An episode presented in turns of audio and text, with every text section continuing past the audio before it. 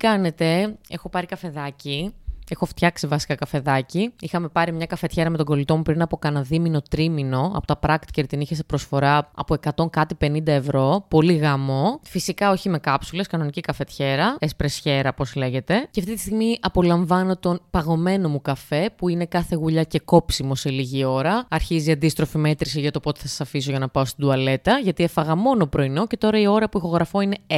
Οπότε μπορείτε να φανταστείτε τι θα γίνει σε λίγη ώρα στο μπάνιο μου. Έκανα πάλι μια βολτούλα σήμερα, αλλά σαν πεζή αυτή τη φορά, όχι σαν οδηγός. Πολλοί κόσμοι με μάσκες, άλλος κόσμος τελείω στα αρχίδια του όλα, αγκαλιές, φιλιά, βυξίματα, φτερνίσματα της πουτάνας. Συνεχίζεται το sequel με τη μουσική. Κάποιοι από εσάς κάτσατε να μου γράψετε κάποια σχόλια κάτω από το βιντεάκι που ανέβασα στο YouTube. Ευχαριστώ πάρα πολύ γι' αυτό. Παιδιά, δεν θα πω όλα, αλλά τα περισσότερα από αυτά που μου στείλατε μου άρεσαν πάρα πολύ και τα ακούω και σήμερα. Δηλαδή από χτες, όταν ξεκινήσατε να μου γράφετε, έμπαινα και άκουγα ό,τι μου προτείνατε. Η αλήθεια είναι ότι αυτό το διάστημα έχω μια ιδιαίτερη κλίση προς τη ραπ, χωρίς αυτό να σημαίνει ότι όλα τα υπόλοιπα που μου προτείνατε δεν μου άρεσαν. Και να πω επίσης ότι σε κάποια φάση, δεν ξέρω, επειδή ήμουν κουρασμένη από κεκτημένη ταχύτητα, δεν θυμάμαι. Μου έγραψε κάποιος από κάτω ο AKA Nirvana. Άμα θυμάμαι καλά, έτσι λέγεται. Αυτός ο χρήστης. Μαλάκα, γιατί μας φωνάζουν χρήστες, ξέρω εγώ, στο YouTube και στα social. Τι κάνουν ναρκωτικά. Τέλος πάντων, μου έγραψε από ραπ μουσική άκου ραμμένο άσο λόγω γέννησης και μου έλεγε διάφορα. Και εγώ στην αρχή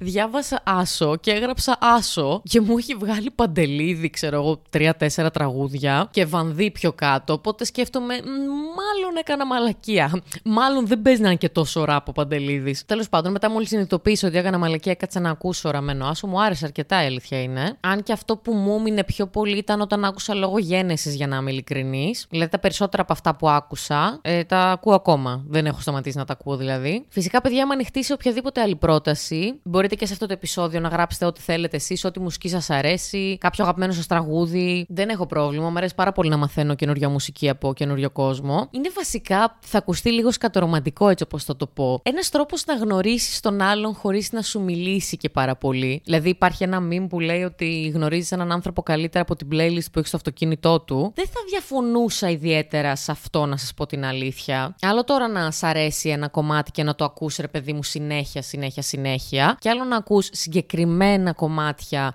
συγκεκριμένες στιγμές και να τα βάλεις σε κάποιο φίλο σου να τα ακούσει. Εκεί νομίζω μπορεί να καταλάβει και σε τι mood είσαι, ίσως και από τους στίχους, ας πούμε, από τον τρόπο που τους τραγουδάς να φαίνεται τι νιώθεις πιο πολύ και τι σε εκφράζει. Υπάρχουν και πάρα πολλοί άνθρωποι που εκτιμούν και την κιθάρα από πίσω και τον μπάσο και τα drums. Δεν έχει, δεν έχει περιορισμό νομίζω σε αυτά. Ο αδερφός μου, ας πούμε, τα παρατηρεί πιο πολύ αυτά, να σας πω την αλήθεια, γιατί είναι κολόφαρδος και έχει πάρει όλο το μικρόβιο της μουσικής από τον πατέρα μου, που είναι μουσικός, αυτό είναι το επαγγελμά του. Ελεύθερος επαγγελματίας, έτσι γνωρίζεται στον κόσμο και πέφτουν όλα τα κοριτσάκια, οι μιλφάρε δηλαδή, γιατί 60 χρονών είναι ο πατέρας μου. Οπότε έχοντας πάρει όλο το μικρόβιό του και παίζοντας 7, 8, 9 όργανα, δεν ξέρω κι εγώ παιδιά πόσα όργανα παίζει ο αδερφός μου, ακούγεται πάρα πολύ περίεργο αυτό, αλλά στο αφήσω έτσι καλύτερα. Πάντα μου άρεσαν τα υπονοούμενα. Αχ, παιδιά, τώρα θυμήθηκα μία φράση που ανεβάζαμε πάρα πολύ συχνά όταν ήμασταν γυμνάσιο, λύκειο. Ο περισσότερος κόσμος γουστάρει πάρα πολύ τα υπονοούμενα, αλλά τα αυτονόητα ποτέ δεν τα καταλαβαίνει. Το είχαμε συζητήσει και με το Φασουλάκο στο επεισόδιο που κάναμε μαζί. Που, by the way, σας είπα ότι θα ανεβάσουν ένα επεισόδιο Triple Clown τα πουλάκια μου τα όμορφα, τα γουτσουπούτσουνάκια μου και ανέβηκε σήμερα πριν από 20 λεπτά μου λέει εμένα του ανέβηκε. Τσεκάρετε να το δείτε, θα πάω και εγώ να το ακούσω μόλις τελειώσω αυτό το επεισόδιο. Λέγαμε ότι όλες αυτές τις φράσεις, ρε παιδί μου, που ανεβάζαμε στο Facebook ή που γράφαμε ή κάποιες κουβέντες, ξέρω εγώ, που λέγαμε ο ένας τον άλλον. Ω μαλάκα, τι είπε, πω, πω πολύ γαμάτο. Δεν ξέρω τι κάνατε εσείς. Εγώ πάρα πολύ συχνά ανέβαζα τέτοιες φωτογραφίες. Έκανα και τέτοιο. Έκανα και στάτου εγώ, παιδιά, στο Facebook. Είχα γράψει κάποια στιγμή, δεν θυμάμαι τη χρονολογία, γιατί ο κολλητός μου Κώστας είναι λίγο καμένος αυτό το διάστημα και το μόνο πράγμα που κάνει κάθε μέρα είναι να ξυπνάει και να πηγαίνει στις αναμνήσεις. Σα σήμερα τι είχε γράψει, ας πούμε, υπάρχει κάποια ανάμνηση στο Facebook. Οπότε μου λέει, κάτσε ρε μαλάκα, μπορείς να το δεις αυτό το πράγμα και να γελάσει. Λέω, Α, γιατί όχι. Και πήγα και είχα γράψει μια ημερομηνία μέσα στον Απρίλιο, 20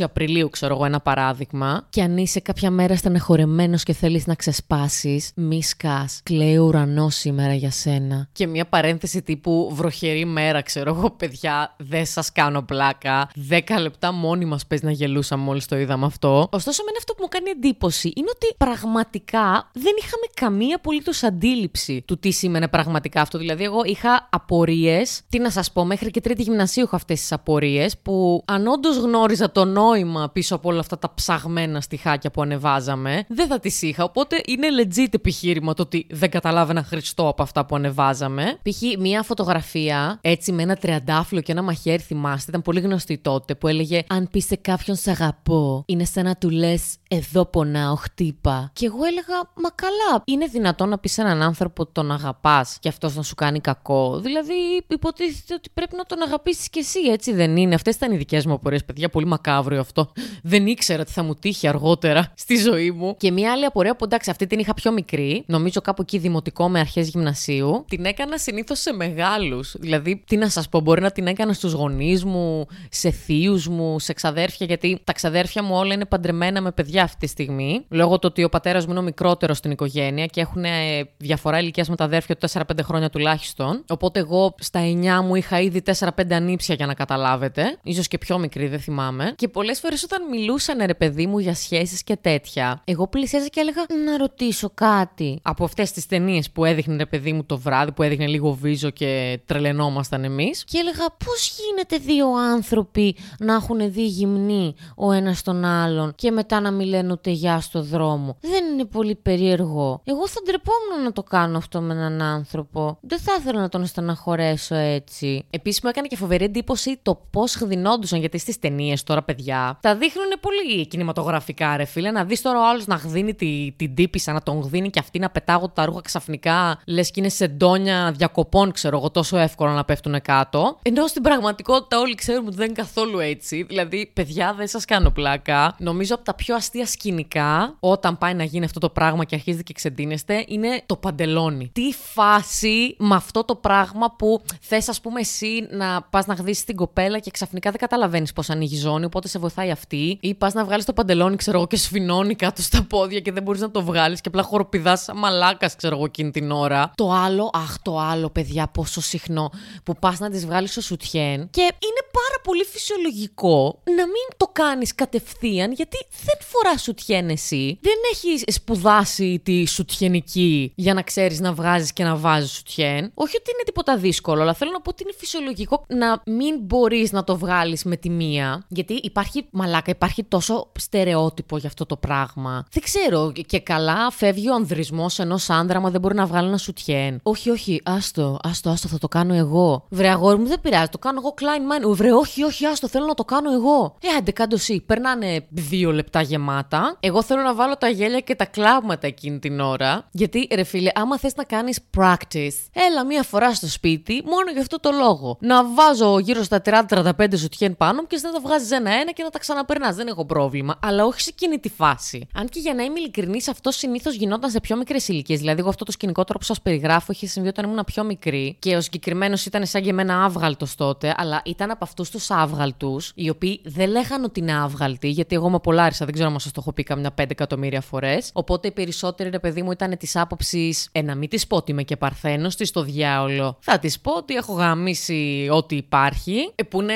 Δεν ξέρω, παιδιά, αν υπάρχει πιο γελίο πράγμα από αυτό. Δηλαδή, καλύτερα να πεις ότι εντάξει, έχω πάει με μία, ξέρω εγώ, που και πάλι για μένα δεν είναι σωστό, γιατί φαίνεται, ρε φίλε, φαίνεται άμα έχεις πάει και έχεις κάνει κάτι και άμα δεν έχεις κάνει τίποτα απολύτως. Οπότε, οποιαδήποτε δικαιολογία είναι φάουλ. Αλλά και πάλι, άμα θέλουμε να μιλήσουμε για μια υποτυπώδη δικαιολογία, καλύτερα να πεις ότι έχω μία εμπειρία, αλλά δεν ξέρω και τόσο πολλά πράγματα, παρά να πεις ότι έχω γάμει τη μισή φίλιο και να βρίσκεις χίλιες δύο δικαιολογίες ηλίθιες, εντελώς ηλίθιες εκείνη την ώρα, τύπου Αχ, δεν μπορώ να το βγάλω. Πω, πω πάντα μου τυχαίνει αυτό την πρώτη φορά με το σουτιέν. Αχ, δεν μπορώ να βάλω το προφυλακτικό. Πω, πω πάντα μου συμβαίνει. Αυτό το βάζω ανάποδα πάντα την πρώτη φορά. Ή δεν ξέρω. Πολλές δικαιολογίες μπορείς να βρεις άμα είσαι ηλίθιος. Εγώ θα ήθελα τα κορίτσια αυτή τη στιγμή να κάτσουν και να μου γράψουν κάτω στα σχόλια σκηνικά με βλαμμένους που τους έχουν τύχει. Ξαναλέω, θέλω να πιστεύω και εύχομαι αυτά, αν σας έχουν συμβεί, να σας συνέβησαν σε μικρότερες ηλικίες. Γιατί εγώ τώρα, άμα συναναστραφώ με έναν άνθρωπο και αρχίζει και μου το παίζει γαμιά τη γειτονιάς, ότι δεν ξέρω κι εγώ τι εμπειρίες έχει και στο σεξ το παίζει. Βασικά, ποιο σεξ, δεν θα φτάσω καν στο σεξ μαζί του. Δεν γίνεται. Δεν μπορώ καθόλου τα ψώνια. Καθόλου δεν τα μπορώ. Εντάξει, γιατί όταν είσαι σε μια μικρή ηλικία, δεν σε κόβει καν ρε παιδί μου για να καταλάβεις αν αυτός ο άνθρωπος έχει ένα χαρακτήρα που σου αρέσει, γιατί δεν ξέρεις τι σου γίνεται. Όχι πως τώρα ξέρουμε τι μας γίνεται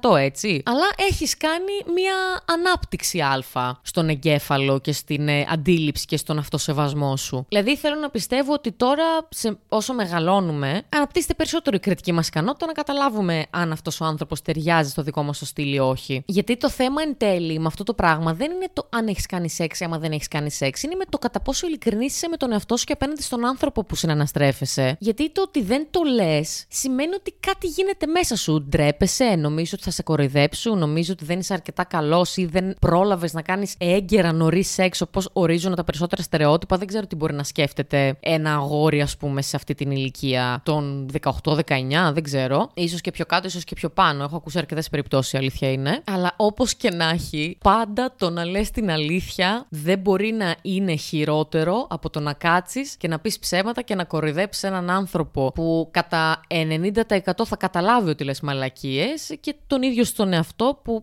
ξεφτιλίζεσαι κιόλας, αυτοξεφτιλίζεσαι εκείνη την ώρα. Δηλαδή είναι, είναι και αυτό γκολ και γκολ από τον άλλον άνθρωπο για τη μαλακία που πας και κάνεις. Και αν φοβάσαι ότι η κοπέλα που θα κάτσεις και θα της πεις ότι δεν έχεις κάνει σεξ σε παρατήσει για αυτό το λόγο, ε, καλά θα κάνει και θα ξεκόψει μαζί σου, γιατί αυτή η κοπέλα σίγουρα δεν έχει τον εγκέφαλο και την αντίληψη να είναι με έναν άνθρωπο σαν και σένα. Δηλαδή, εγώ το βρίσκω πάρα πολύ αστείο να κάτσει η κοπέλα και να πει Εντάξει, ωραία περνάμε, ρε φίλε, αλλά παπά μου είπε ότι είναι παρθένος. Λες και είναι καμιά ε, αστροφυσική το σεξ, παιδιά, και θα σου πάρει χρόνια να καταλάβεις πώς γίνεται. Μπορεί να σου πάρει καιρό να καταλάβεις τι σ' αρέσει, τι δεν σ' αρέσει, τι σε κάνει να νιώθεις όμορφα, τι θα μπορούσες να κάνεις για να το βελτιώσεις ακόμα περισσότερο. Αλλά πράξη σαν πράξη δεν είναι κάτι δύσκολο, έτσι. Δηλαδή είναι τόσο υποκειμενικό όλο αυτό το πράγμα. Εμένα προσωπικά δεν θα με πείραζε. Δηλαδή, να σας πω την αλήθεια, δεν θα είχα κανένα πρόβλημα να μπλέξω με έναν άνθρωπο που είναι συνειδητοποιημένος, ξέρει τι του γίνεται, έχει μια αντίληψη και δεν είχε ιδιαίτερη σεξουαλική ζωή, παρά με έναν άνθρωπο ο οποίος ήταν ε, γαμιάς της γειτονιάς και δεν του κόβει μία. Γιατί το να κάνεις ρε παιδί μου κάτι με έναν συγκεκριμένο αριθμό γυναικών ή και ανδρών, είσαι γυναίκα, δεν σου προσφέρει κάτι πέρα από μία ευχαρίστηση από διαφορετικούς ανθρώπους, έτσι.